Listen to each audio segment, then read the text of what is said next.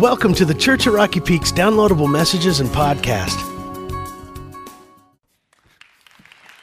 Isn't that awesome? It's just exciting to uh, share with you some of the stories of what God's doing through our people here. We talk about um, unleashing a movement, right? And, and you just see that. You know that I was talking to Bobby this morning, and I believe what he told me there's 180,000 uh, 180,000 high school students in their territory in the San Fernando Valley. There's, there's not a young life, and so now there is one. And, and so it's just exciting to see what, what's going on there. And I think the statistic was something like that maybe 12% of high school students in the San Fernando Valley have some sort of association with a faith based uh, church or synagogue or something, 12% that, you know, uh, that 88%, I think it was, something like that, uh, that they don't have any relationships. We're just excited about that. I'll be sharing more about that in the message today. If you're new here, I want to welcome you. My name's Mike. I'm the lead pastor here at the church at Rocky Peak. We're just glad you're here. And uh, we're going to be going into our time of teaching right now. And so inside your program is a, a white and green message note sheet that, that we use every week. And so uh, I'm ready to go. You all ready to go? Yeah. All right, let's pray. God, we're just excited about what you're doing, how you're unleashing a movement, how you're, how you're calling us to pursue you passionately, and, and you're releasing your love through us for those around us. So we just pray that today, as we continue this journey, we talk about what happens when your Holy Spirit comes in our life, how he begins to transform us from the inside out, recreate the character of Jesus, and then set us free to make a difference. We, we pray that you would give us eyes to see, ears to hear, and you truly uh, catch our, kind of capture our affections today and, and show us what the next step of our journey is. We pray this in your name. Amen. Well, our story starts today. I was just 18 years old, and uh, I just come home from, uh, from my freshman year of college. I got into college back in Chicago, outside Chicago, and so, so I'd grown up in North San Diego County, so now I'm coming back home. But while I was gone in my freshman year, my folks were uh, forced to move to Orange County, where my dad had, had taken a job. And so they, they, weren't living where I grew up, but there was a friend of mine, a good friend of mine, one of my very best friends, who, uh, who had called me and he had started a brand new business. And he said, Mike, would you come and help me run the business for this summer? And uh, we could live together and we'll, you know, we'll grow together, that kind of stuff. And so he, uh, I was excited about that. So I went down and we just had an amazing summer. I mean, he, he, was, a, he was a passionate Christ follower. Uh, so is I. We were growing together, iron sharpening iron. We're running a business. You know, I'm 18 years old. You're running a business. You're, you're dealing with company. It was just like, it was exciting time. It was just very exciting time. And so I was kind of the foreman of the operation. And, uh, and so it was just this great time. And uh, until the, this morning, until this morning happened. Uh, it's, it's, it's about midway through the summer. It's about 6.30 in the morning. I'm asleep. Sun's coming up, just coming through the, the shades in, in the window. And my friend comes in and he wakes me up. And uh, I, I, can tell he's upset. Something bad has happened. And he says, Mike, I don't know how to tell you this, uh, but there's a warrant out for our arrest. And uh, the authorities are really angry and, and they're looking for us.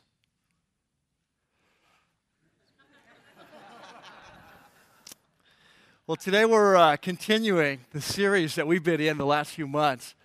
And it's uh, a series called Freedom. For those of you who are brand new, I just want to take a couple minutes and bring you up to speed. Uh, this series is really about a letter from a man we call the Apostle Paul. And it, it's written to a group of churches, young churches, that he and his ministry partner, a man named Barnabas, had started just shortly before in the Roman province of Galatia, which is modern day Turkey. And so we, we call this the letter to the Galatians. Now, the, the whole the topic of the letter is freedom. How, how that when we when, when Christ came, the reason that Christ came was to set us free. He came to set us free from, from our past, from our, from our dark side. He set us free to be all that we were created to be through his death and resurrection. And if you've been here the last few weeks, we've been in chapter five of this letter, and, and Paul's been the, the key message has been that the, the, the, the secret to our freedom, to growing in freedom as Christ's followers, is to learn to follow the leading and the prompting of the Holy Spirit who comes to live in us when we give our lives to Christ. And so to help us understand what does that look like to follow the leading, the prompting of the Holy Spirit, uh, he's been laying out two long lists. And, and the first list is a list of what we call the dark side. He kind of kind of spells out here's what it looks like when you're following, following your fallen human nature that leads to death, that leads to destruction uh, leads to bondage. And, and then he's got a second list where he says this is what it looks like when you're following the leadership of the Holy Spirit in your life, and it leads to freedom, to, to life as it was meant to be lived. So if you've been here, last week we finished this first list, uh, what he called the, the list, the, uh, the acts of the sinful nature. And today we move on from the dark side, we move to the light side. Uh, what it looks like when we we're following the leadership of the Spirit in our life. He calls this list the fruit of the Spirit. So if you have your Bibles, we're going to go to Galatians chapter 5. And we're going to pick it up at verse uh, 22. We're just going to look at a couple verses, and then we're going to begin to unpack those uh, as we, we start this second list. So, uh, Galatians 5, verse 22.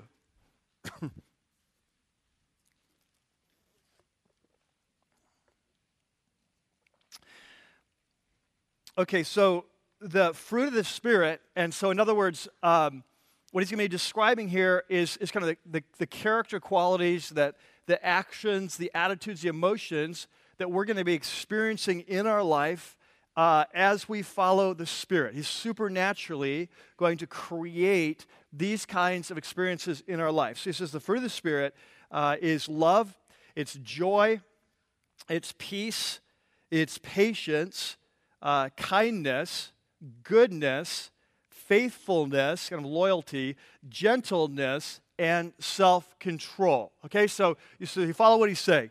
Uh, we, we just finished the dark side.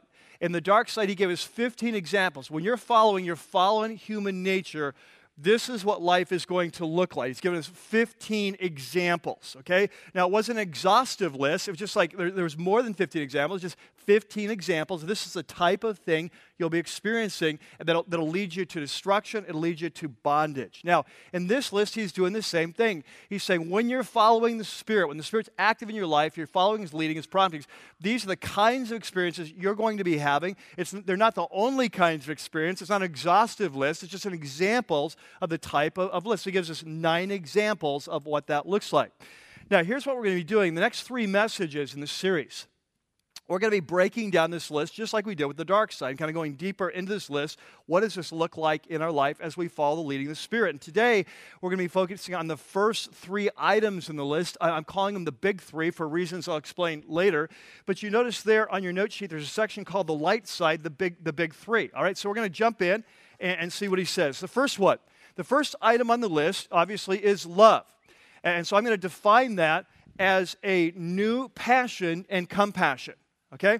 So he says that when the Holy Spirit is active in your life, you're pursuing Him, this is what you can expect. He's going to create a, a new love. It's going to be a new passion for God, it's going to be a new compassion for people. All right? That's what we can expect when we're, we're following the Holy Spirit in our, in our life. Now, um, this should come as no surprise. And I think as we get started, I need to say something about the fruit of the Spirit. That, that what's going on as Paul describes the fruit of the Spirit, he's really describing the inner life, the character of Jesus. Okay? The fruit of the Spirit is, is really describing the character of Jesus. That's what it's about. And to help us get at this, I, I want to take just a couple minutes and do a quick review of where we were last week. Remember last week, one of the things we learned is that when a man or woman gives their life to Christ, that they, they come to a point in time where they realize who Jesus is, why he died for them. We ask him into our life. We come to that, that point of, of uh, uh, we call it justification. Remember? This point of being made right with God through the death of Christ. And when we do that, we start on this new journey. It's a spiritual journey of transformation. Remember that? And so we call that the process of, do you remember that? Sanctification. So, justification is that point uh, of surrender when we're made right with God uh, through Jesus Christ. And then we, we start this process of sanctification. So, what happens we give our life to Christ, the Holy Spirit comes into our life, and He begins to change us from the inside out. And, and so, His goal in this process is to change us and become like Jesus. Do you remember that? That's the end goal of this whole game. Now, uh, there in your note sheet, there's this passage we looked at last week, but I want to go back to it again, just look at it again, because I want to ground this. And as a church, I want us to get this. This whole process of, of what following Jesus is about is this process of transformation. And so, there in your note sheet, 2 Corinthians 3, Paul says, Now the Lord is the Spirit. In other words, the, the Holy Spirit is the Lord. And where the Spirit of the Lord is, there is what? Freedom. So that's the theme of the whole book of Galatians, right? That as you, as, as you pursue the Spirit, you're going to be led to freedom. So he's saying the same thing. And, and he says, and we, you know, we as Christ followers, who with unveiled faces all reflect the Lord's glory. So, we as Christ followers, we with unveiled face, we reflect the Lord's glory. And, and we, we talked about this last week. Uh, he's using an analogy from the Old Testament Moses goes up to Mount Sinai to get the Ten Commandments. He's in the presence of God. He absorbs the glory of God in his skin. So when he comes down, he looks like a light bulb and, and everyone's kind of freaking out.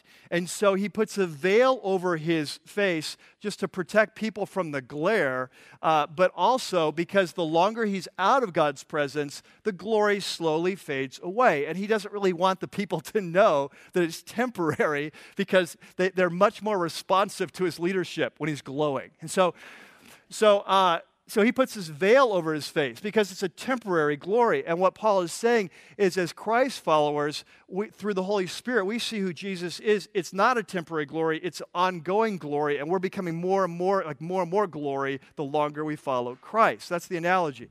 So he says, and we all, with unveiled faces, we reflect the Lord's glory, and we're being what?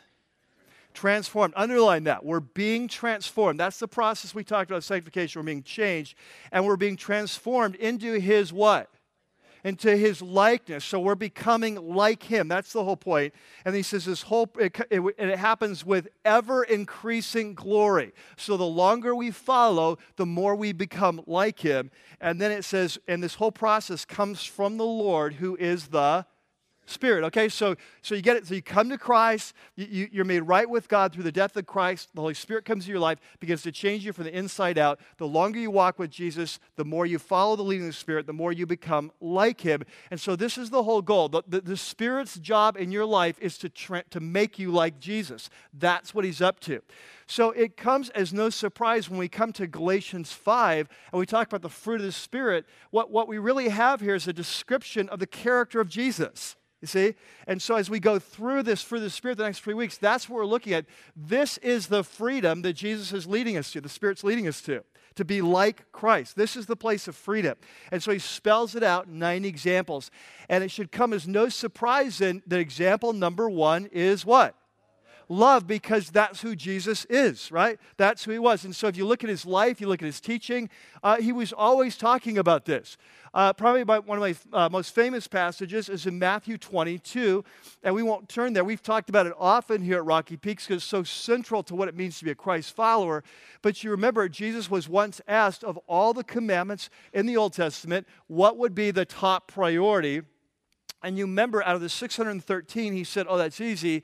Uh, the number one uh, priority, as far as God's concerned, for your life, my life, is that we would love God with all of our heart, all of our soul, all of our mind, all of our strength. In other words, we, we would love Him passionately. He would be our top love. He, he would be our top priority to know Him, to love Him. That's what God wants. That's our top priority, okay?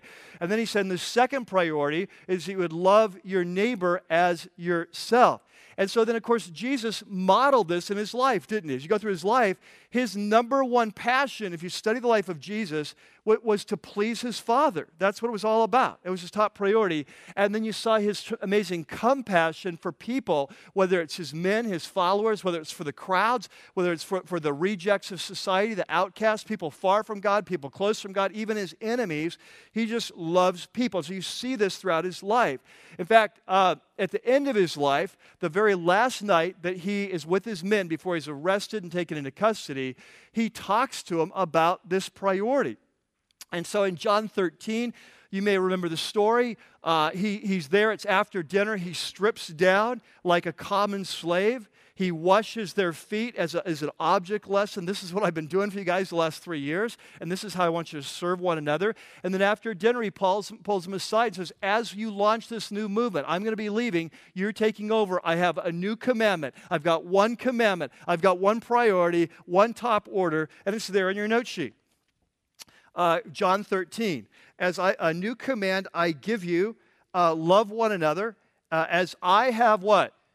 Loved you. So he says, okay, I've been modeling for you for the last three years what this looks like. I, I, want you to love one another as I've loved you. And of course, he's about to go to the cross, which is the ultimate act of love.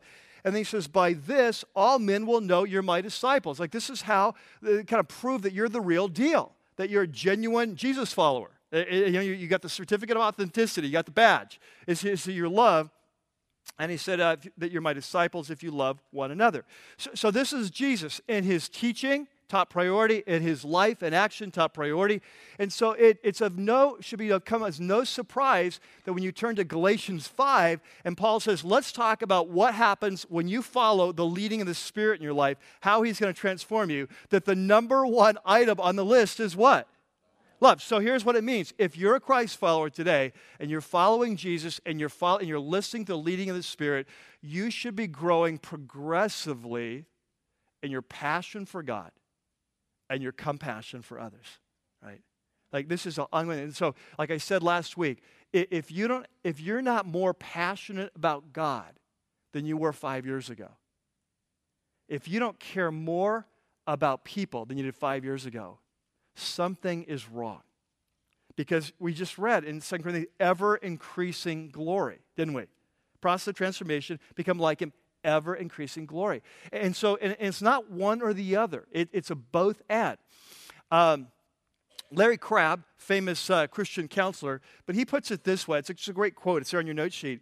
Uh, he says, We cannot generate true passion for God uh, by an act of the will. So, so, are you with me in this? We're sitting here right today. If I just say, Go be passionate about God, good luck, right? Like, like that, this is not natural. This is not something you can generate. It's not something you create. And that's what he says. He says, no, no formulas will produce the passion we're after. And he talks about some great things his seasons of fasting, regular time in the Word, you know, all good things. Discipline, resistance to temptation, generous giving, exuberant worship. These are all good things, but they're not enough to fill us with passion for Christ. True uh, passion for our Lord is a work of the Holy Spirit. Man, he is right on target there. He is right on target. And he says, Not many of us know the powerful work of God's Spirit because even though God draws us into loving relationship with Him, we need to what? We need to cooperate. So, in other words, what Paul's saying is follow the lead of the Spirit in your life, and this is what He'll do. He will create this passion for God, He'll create this, this love, but you have to follow. Like if we follow the dark side, our passion for God will diminish. You see what I'm saying? So, uh, so that's where it starts. That, it, that, as we follow the Spirit, this passion for God will, will, grow. But it's not just passion for God; it's compassion for people. You know, we started the day with this uh, this story on screen of uh, Bobby and Elaine, and it's just such a cool story. It's funny how God works things because it just happened. We're showing the video this week. There's really no plan to to kind of uh, we you know work it in with the message. It's just a story of what God's doing. But, but it dawned on me about Thursday. It's like, well, this is a perfect example of what I'm talking about here.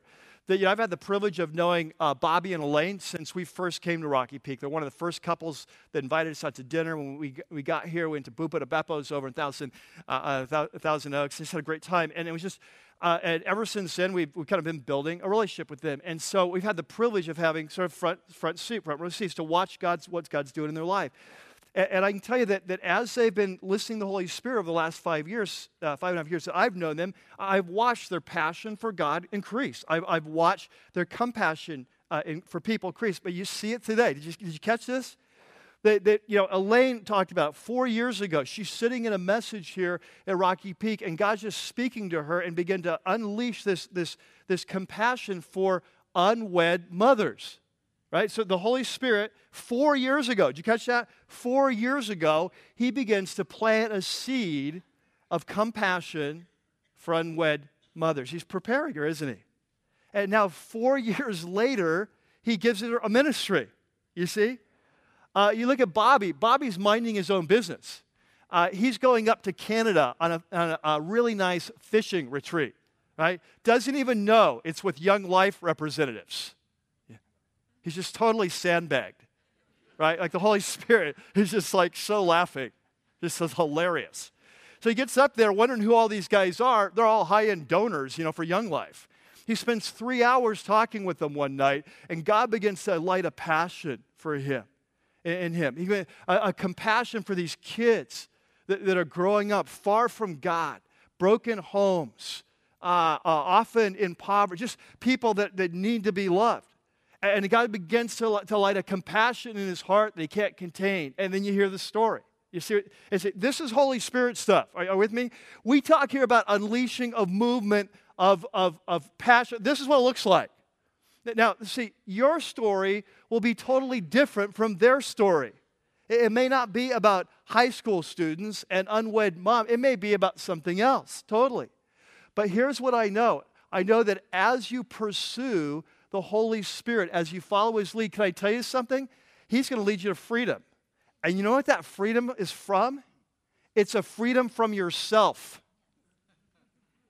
right? It's a freedom from self absorption. It's a, it's a freedom that comes when God, is, I'm just passionate about you. And what do you want me to do? It's a freedom that comes when you look out and you're not self absorbed. You see needs around you and your heart is moved. And there is a freedom there because this is what we were created for. We were created to be like God, we were created to be lovers. You see, uh, a passion for Him, compassion for others. And as we pursue the Holy Spirit, I can tell you something. He leads you to a place of freedom, and the name of over the door is love. Okay? Amen. So, okay. Now, let's go on. It, it gets better. I don't know if it gets better, but it gets, yeah, it gets better. It gets better. It's, I don't know if you get better than love, but you know what I'm saying? We're going to add it on. Uh, we're getting more. We're getting more. Yeah. We're getting deeper. We're getting better. Whatever.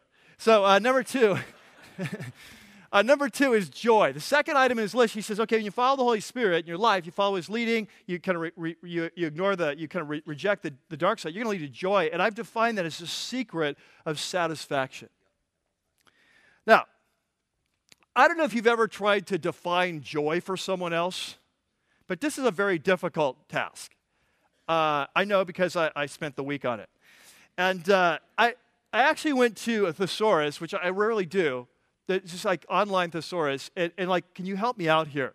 Because joy is one of those words that's sort of like there is no other word for joy. It's like there's like what what is joy? I kept going. I use about two words. I come back. Oh, it's joy. it's it's like what it is. You know, there's this inner delight in, life. There's just kind of spontaneous delight in life. And here's what I believe. I, believe that this is the deepest hunger of the human race. Ultimately, is for joy. And we spend our whole life looking for it. In fact, uh, in fact, ever since we rebelled against our Creator in the garden, I believe we've been on a search for joy.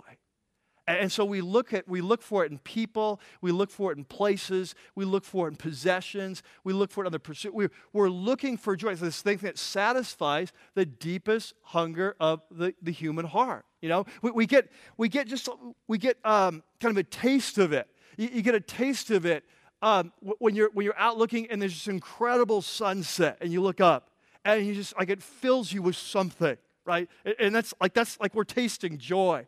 You, you get it if you've had the privilege of being there at the birth of your of your child and you see that baby come out and you hold that baby in your arm. It's a taste of joy.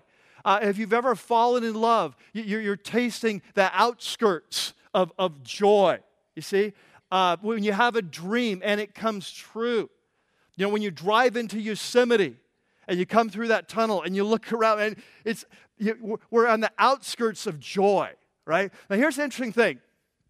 Uh, in the Bible, uh, joy is often associated with happiness. Okay, it's, it's often associated with external environment. Uh, so, for example, there, there's great joy when there's an abundant harvest. There's great joy when, when the, you have a righteous king in charge. There's great joy at the birth of a child. There's joy at, at uh, uh, a great wedding. There's joy after victory in battle. Okay, so in the Bible, you often see joy associated with what we might call happiness. But the interesting in the Bible is that the joy the Bible describes goes much beyond that.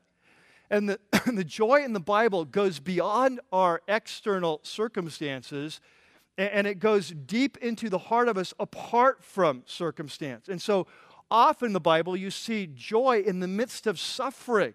The, the, wor- the worst kind of suffering. And so, as you, as you kind of delve into this, what you find is the joy that's being described in the Bible is a joy that's really uh, deeper than circumstance, apart from our externals. It, it flows from our relationship with God and spiritual realities, like the future that God has planned for us. So you get a feel for this. For example, there in your note sheet, one of the verses that I put there, um, that it's not the first one, I don't think, but it's, it's Isaiah chapter 12.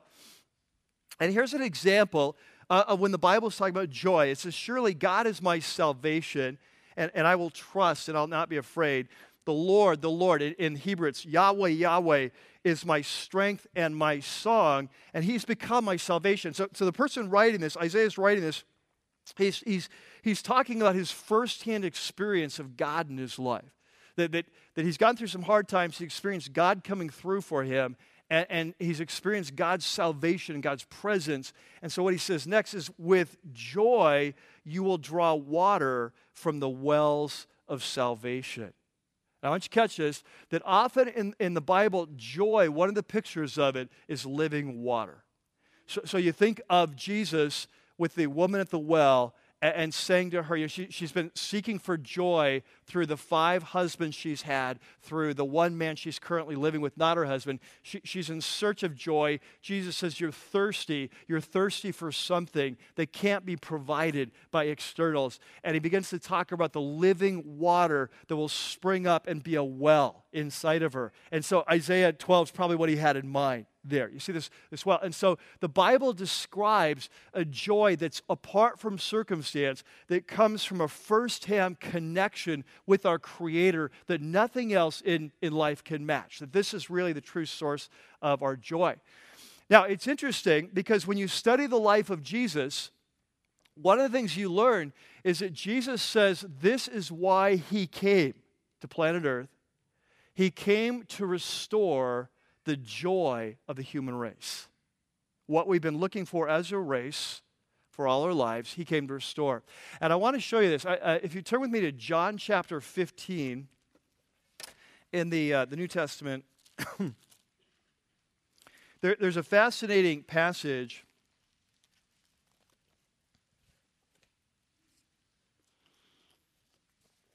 You remember that a few minutes ago we talked about John 13, Jesus, the last night he's with his men, he's about to be arrested. He talks about this new commandment, and he talked to them about love, right? Well, what's really interesting, and this is why I call it the big three, that last night he's with his men, the last few hours, he's preparing them for his future. He's talking about the very most important things they need to know. That he talks to them, interestingly, about three things. He talks to them about love and joy and peace. Same things in the Galatians 5, the start of the Galatians. So that's why I call them the big three. So, so in, in, in John chapter 15, Jesus is going to talk about joy and, and saying this is why he's come to, to restore our joy. And so in verse 9, he says, As the Father has loved me, so I have loved you. So he's talking with his men. He says, Look, hey, eh, the way the Father's love me, just kind of totally loves That's why I love you guys. You, you, you're, you're my men. You know, you're my guys. Um, I love you like, like he has loved me. And then he goes on, So if you obey my commands, oh, he says, Well, now, now remain in my love. In other words, I'm leaving planet Earth, but I want you to stay in this relationship of love with me. Let's, let's keep this thing going. And, and then he says, uh, if, you if you obey my commands, you will remain in my love, just as I obeyed my Father's commands and remain in his love. So, catch this.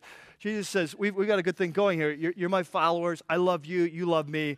I'm leaving. Let's keep this thing going here. I want you to stay in a place where I can love you, where this relationship can continue. The key to staying in this love is following me, to following my commands, of letting me lead your life, listening to my leadership in your life. This is the key. The key says, the emphasis, fact, guys, this is what the way my relationship with my father worked. You've, you've seen how that's worked. As I've stayed, as I've followed his commands, our relationship of love has stayed strong. Same way in, in your relationship with me. And so he, so he lays this out. Are you with me? Okay, uh, I, I love you. I love you the way my father has loved me. This is the way our relationship works. This is the way it works with you. This, the key is your obedience. The key is following me. He sets this whole thing up. And then look what he says in verse next he says, I tell you this, I have told you this. Why did he tell us this about love, about obedience? I tell you this so that my joy, underline that, my joy may be in you, and that your joy, underline that, your joy may be what? complete, okay? So he says, I, am telling you this, this whole thing about staying in this love relationship with me, about obeying my commandments like I did my father. I'm telling you this because I, I, I've come to restore your joy. And I want you to know the joy that I experience in life that flows out of my relationship with my Father. Not, not the externals, but my relationship with the Father. I want you to experience the joy you were created to experience. The, the human race, I've come to restore that. But the key is your obedience and your relationship with me. So, did you catch this? So, so the joy in the Bible, the ultimate source of joy, is not externals. The ultimate source of joy is this passionate relationship with God that we just talked about in love.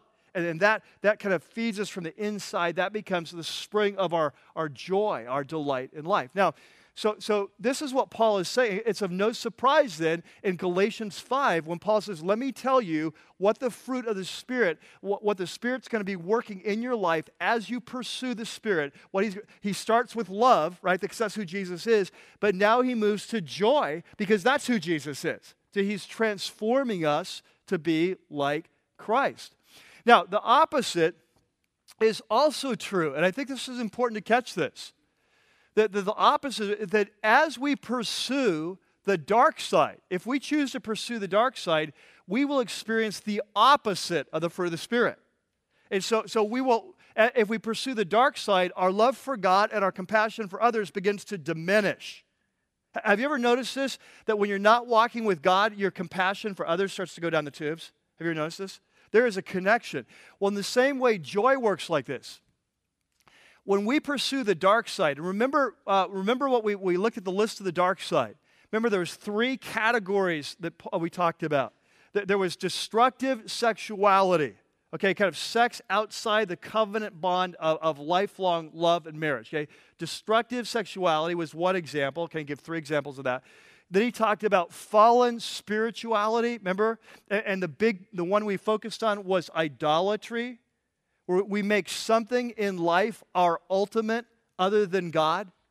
Maybe it's a person, maybe it's our possessions, maybe it's a pleasure, maybe it's a, a pursuit, maybe it's a, a position, uh, maybe it's power. Uh, but whatever it is, you make something else other than God. That's idolatry. And then, he, then we talked about dysfunctional relationships. Remember the third category?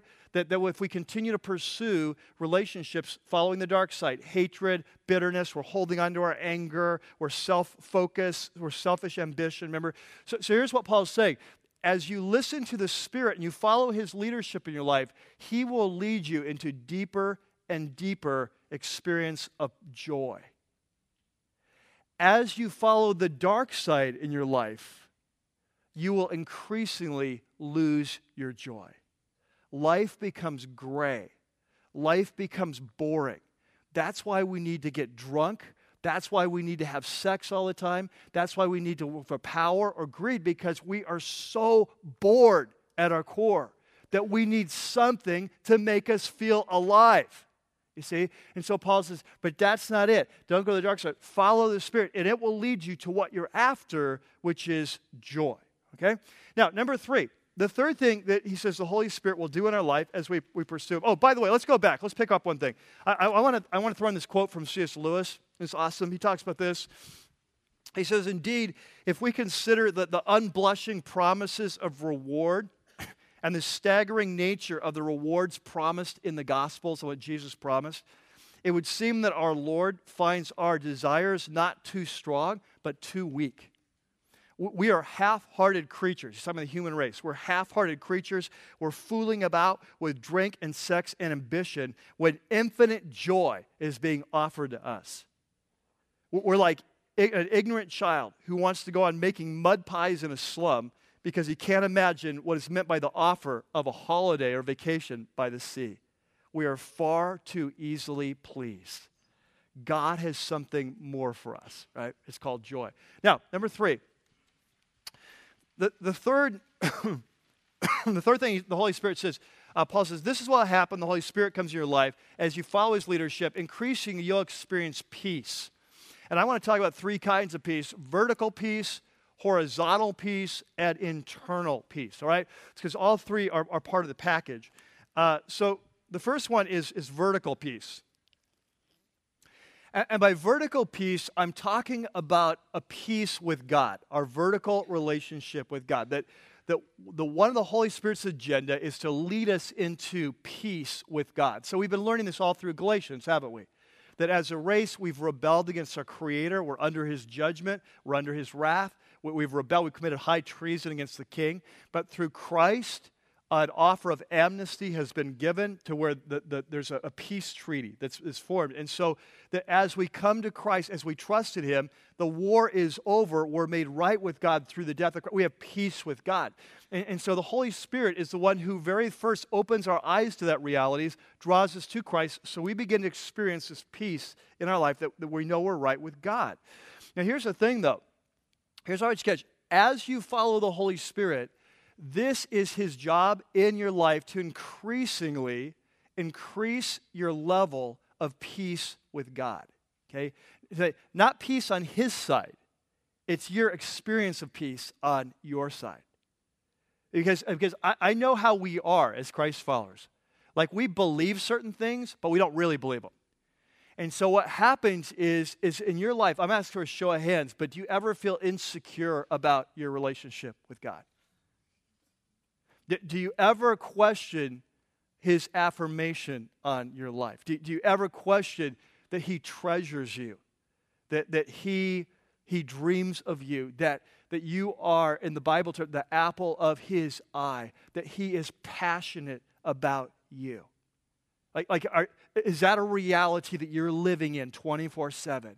That your father delights in you? Is that, is that a, is you live there? Like my, my guess is we'd say, well, sometimes, most time, not. You know, it's like it's, it's, it's mixed, right? And so the Holy Spirit's job is to take us into a deeper and deeper understanding of this forgiveness that we have in Christ, this new standing, so, so that we are free in our relationship with God, that we, we sense this tremendous love and affection for us. So there in your note sheet, he talks about this, this kind of peace, the vertical peace in Romans 5. Since we've been justified, made right with God through faith, we have what? We've got peace with God, and the Holy Spirit's going to take us deeper into experience of that. Okay, number two, the second kind of peace is horizontal peace, and, and that's our peace with others. Okay, so before we come to Christ, uh, we, we, we're, we're kind of at odds with people often. And, and so, uh, one of the Holy Spirit's job is to, to teach us how to do relationships a whole new way. Remember, Jesus said, Blessed are the peacemakers, for they'll be called sons of God. And so he wants to teach us how to do. So be, before we come to Christ, all we have is the dark side. And, and so uh, Paul talks about this. Remember when we talked about dysfunctional relationships and the dark side? We have a magnetic pole. You remember he gave us eight, eight character qualities. He said hatred, uh, jealousy, uh, affections, dissension, selfish ambition, envy. Right? So he laid them out there. He says, this is, the, this, is the, this is the description of the human race and relationship. And, and we all have this magnetic pull to the dark side. When you come to Jesus, the Holy Spirit comes in your life. He begins to give you a new love for people, and He begins to give you a new desire to be at peace with others, doesn't He? It feels like you're not okay being not at peace. And so He begins to give you the ability to do relationships in a new way. And so he, he begins to work in our life and calls, and this becomes a high priority for the Holy Spirit to teach you how to do marriage the right way how to do your relationship with your brothers and sisters the right way, how to do relationships with your church the right way, how to relate to your boss even if he's a jerk. You know, like what? Do you, how do you deal with difficult people? Right? How, how, do you how do you deal with people when they hurt you? And, and the Holy Spirit, one of His top priorities is to teach us how to bring shalom into our relationships, how to restore relationships. And so, for example, on your note sheet, you've got some examples from the New Testament. Hebrews 12 14 make every effort to live in what? In peace with all men. Uh, Romans 12, 18. If it's possible, as far as it depends on you, live at peace with everyone. Romans 14, 19. Let us therefore make every effort to do what leads to peace. So, so the Holy Spirit, when He comes in your life, as you follow His leading, if you're listening and following His leading, He will lead you increasingly, not just to vertical peace with God, but horizontal peace with others, right? But then there's one other kind of peace, and this is what I call internal peace. And this you might want to write down. What I mean by this is peace of mind. Hey, this is an internal peace. Um, even in the midst of, of hard times. Remember, we've talked so far about this last night. Jesus is with his men. He, he's talked with them about love, he's talked with them about joy, but he also wants to talk with them that very last time about peace. And so, so if you remember the story, uh, their lives are about to fall apart. Within hours, Jesus is going to be arrested, taken into custody, and the beatings and torture will begin within hours. Within hours, his disciples are going to have warrants out for their arrest, and they're going to be running for their lives. And yet, to listen to him, if you've ever read John 13 through 7, to listen to him, Jesus is at peace. You just sense it. He's totally at peace. And, so, uh, it's in that context that he speaks these words on, on John 14 on your note sheet. And he said, Peace I leave with you. I'm leaving planet Earth, but peace I, uh, peace I leave with you. He says, My peace. Catch that. Remember, he just talked about his joy, my joy. Because now I want you to, to have my peace. And I, and I, give it to you. I do not give to you as the world gives. Uh, don't let your hearts be troubled. Don't be afraid. don't be afraid. You're about to be, you know, running from the Roman Empire, but don't be afraid. Um, he says, My peace I, I give to you. I don't give as the world gives. He says, The way the world gives peace is it gives you peace when everything's going well. That's the only kind of peace the world can offer is when everything's going well, you, maybe you get some peace. But when you got problems, um, then that peace tends to dissipate. Then so he says, I, I, give you a peace that is, is beyond what the world can give. It's, it's a peace that's based in your relationship with God, knowing His love, His care, His compassion. He's got a plan for your life. He's working on His plan. It's a peace beyond circumstance. he says, I want to leave that, that with you. You know, we started the day uh, with this story. I, I, remember the first time that I experienced the peace of Jesus in a very profound way. Uh, you know, we started the day with this story. I was 18 years old, right? The warrants out for my arrest. Um, I, I, don't know if I mentioned this, I don't think I did. But about two nights before this, I'd seen one of those prison films um, about what happens to young guys when they go into prison. You know what I'm talking about? And, so when he wakes me up and he's telling me there's a warrant out for our arrest and the authorities are angry and they're coming after us, I mean, I, am freaking out. Now, now, now, looking back, I'm sure I was overreacting. And was 18, didn't understand the whole legal system, how things work, and so on. But there's something about warrant, arrest, that kind of gets your attention, you know? And, and so, uh, and so I remember just being like deer in the, in the headlights. I, you know, wakes you up with this news. And it, it turns out what had happened is we had one of our employees who had actually been stealing from us. And, uh, and, and being, uh, kind of young, sort of naive. We, we, were trying to work out a deal with them to make this right. Uh, interestingly enough, what we're going to have them do is pay back Young Life, of all crazy things. We're going to have them give money to Young Life to, to the, work with, with, one of their divisions is like juvenile delinquents. Instead of paying the money to us, uh, and, and, we wouldn't turn them into the cops. This was our, our creative plan to, to help this, this kid. And uh, the problem was that his, uh, his mom worked for the legal, uh, uh, she worked for the police department at Camp Pendleton. And, uh, and so they, they decided to switch this thing and they turned it into a racial thing. And, and they went to our local authorities and, and they said, that these, these guys are trying to extort us. They're accusing us of we didn't do. And if we don't do this, they're going to turn us in. And, and, that's called extortion, which is a felony. And because of the racial spin on this thing, uh, uh, the, the, the, authorities were really angry at us. And so they're coming. So, anyway, so this is what's going on. I'm like deer in the headlights. I, I, go outside, kind of stumble outside. It was cool morning. Sun's coming through avocado trees outside this guy's house. I go out there. I, lay, I, I just kind of lean against the, the, the, the, the, uh, the side of the building in the cool of the morning. And, and I'm free. I don't know if you've ever been there. But, but I, have you ever been so afraid you can hardly breathe? I, I hope not. It, it's not pleasant, you know? But this is kind of where I was. I mean, my, my chest was tight, my heart is beating. I mean, I'm freaking out. And I remember calling out to Jesus. That's Christ. And it's like, Jesus, where's that peace you talked about? You know? And, and be my rock, be my rock, be my refuge. It just looked like this thing was coming down. The whole thing it was like we weren't even a chance to explain our story. I could picture myself handcuffed, you know, this whole thing. And so, some of you have been there, and no big deal. But for me, it was a big deal. Uh, uh, church doesn't matter where you came from.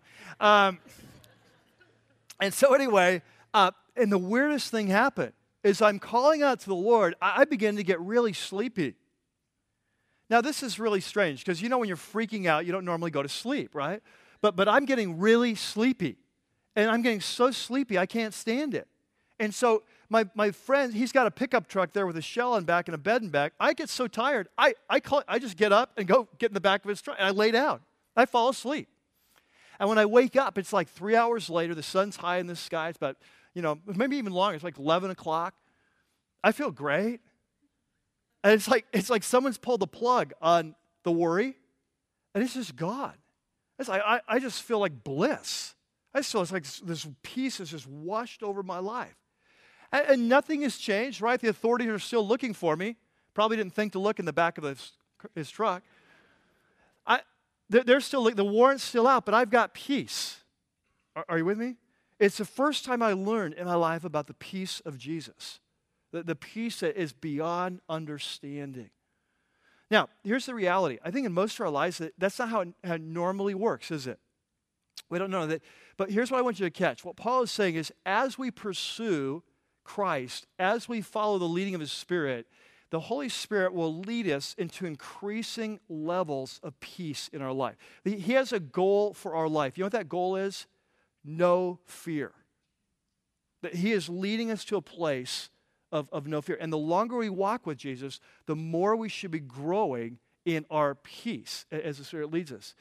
Um, I remember about that same era of my life, that same era, uh, not that same summer, but kind of same era. I, I, was going through some difficult times spiritually. It's not really important what it was, but I was just going through some t- a lot of fears, a lot of worries, and uh, and I remember one of the passages that God used, because this is how, this is how Holy Spirit works, right? When you're going through a time of, of, of anxiety, that often He'll bring a, a, passage of Scripture to mind, He'll bring a, a, a worship song to mind, you, will hear a sermon, uh, a friend to come into your life with a word, and just something just supernaturally speaks to you, right?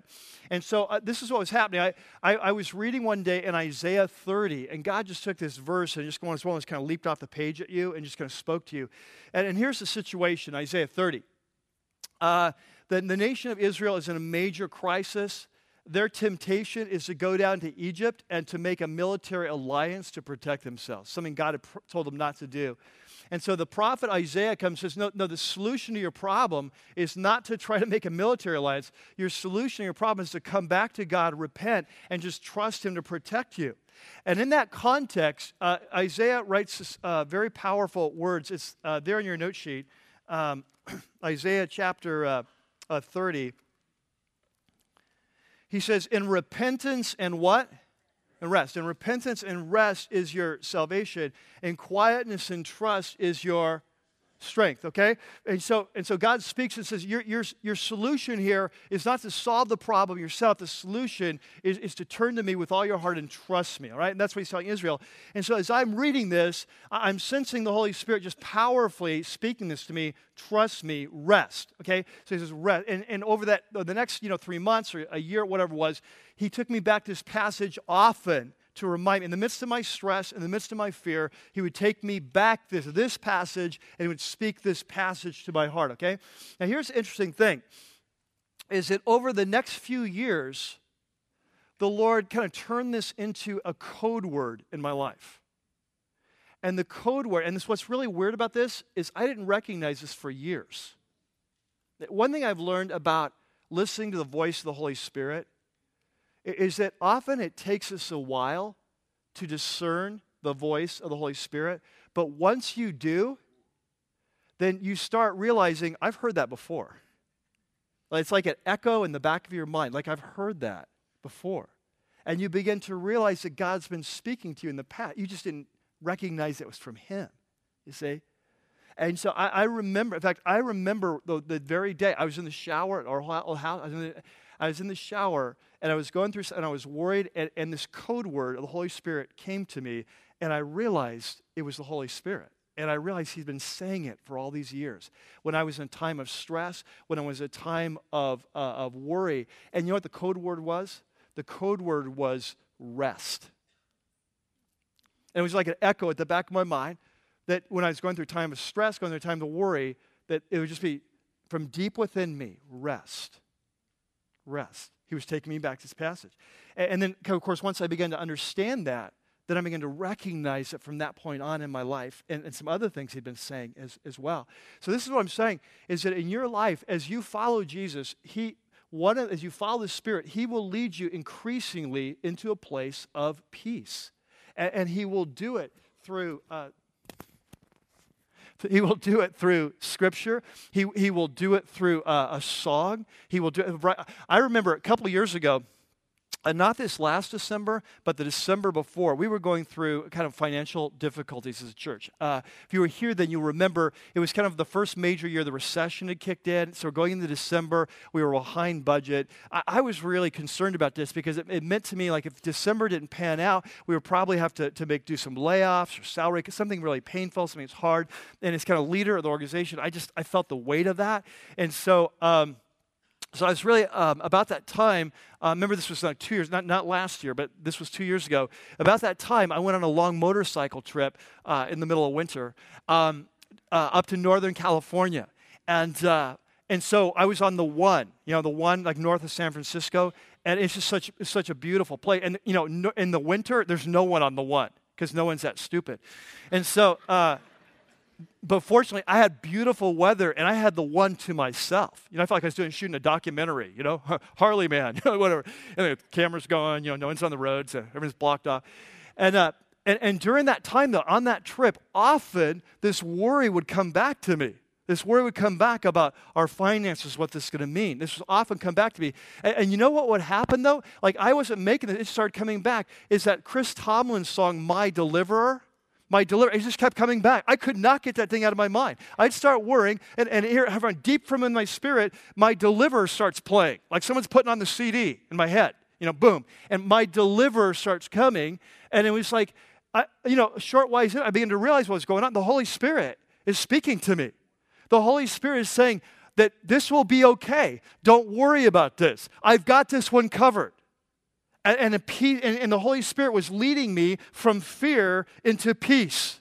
Are you with me on this? Now, the cool thing was, is if you were here that year, you remember, you remember how that year that miraculously this large amount of money came in at the very last uh, weekend of the year. We ended right on budget, and we did not have to do any of those things that I feared. And he'd been telling me that all month. You see? By the way, this last year, he didn't sing that song. And we had to do layoffs and we had to do all those painful things. But the point is, the year before, he was telling me it was going to be okay.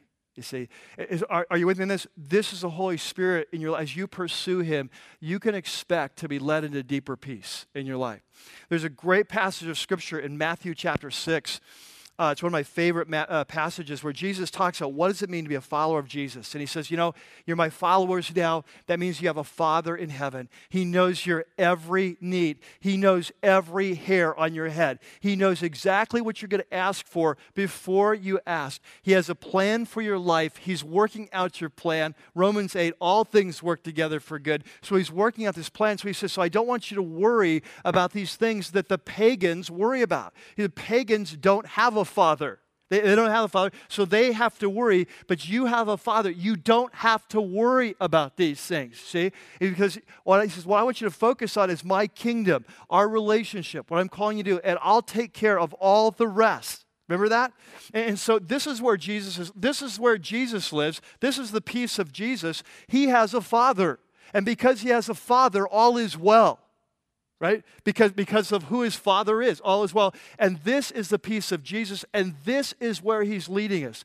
And so, what Paul is saying is as we pursue the leading of the Holy Spirit in our life, and as we grow, guess what? He will lead you into the peace of Jesus. You, you will grow. And this is my prayer. That's why I'm spending so much time in Matthew 6 this year in my life, is that I'm just, God, I want to know that peace of Jesus, right? I, I, I want to grow in that, that area. Okay? So as we as we start this journey the next few weeks over the light side, Here's what Paul's saying you're Christ followers, as you follow the leading of the Spirit in your life, as you turn away from the dark side, the Holy Spirit is going to supernaturally transform you.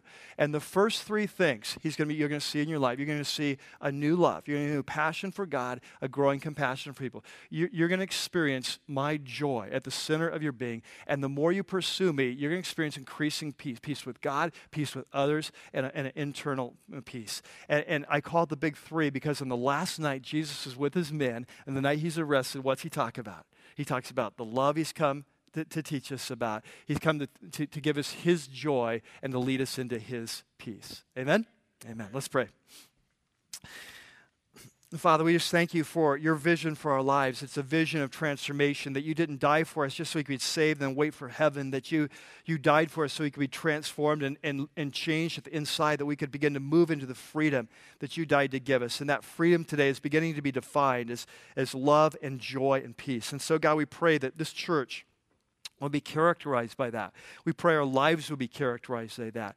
And we pray that as we pursue you, you would release your love, you would release your, your joy, you release your peace in our life. We pray this in Christ's name. Amen.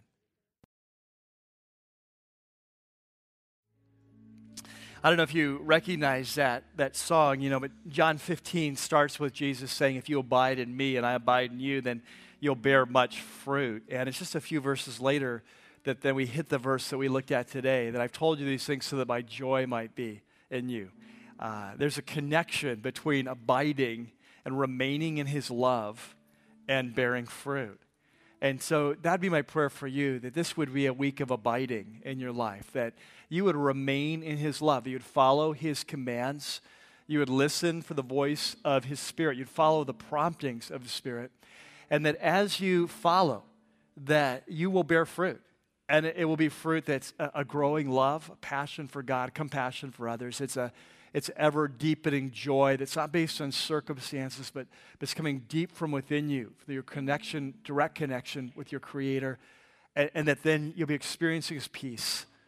That peace of knowing His love for you, His passion for you, a peace with others, your family, your marriage, your coworkers, your friends, your life group, your community, and, and then a peace uh, internal, that the peace of Christ in your life. So may the love of God and may the joy of the Holy Spirit and may the peace of Christ be with you this week. God bless you. I'll see you next weekend. Well, that's going to do it for this week's message. We hope you've enjoyed it as much as we have putting it together.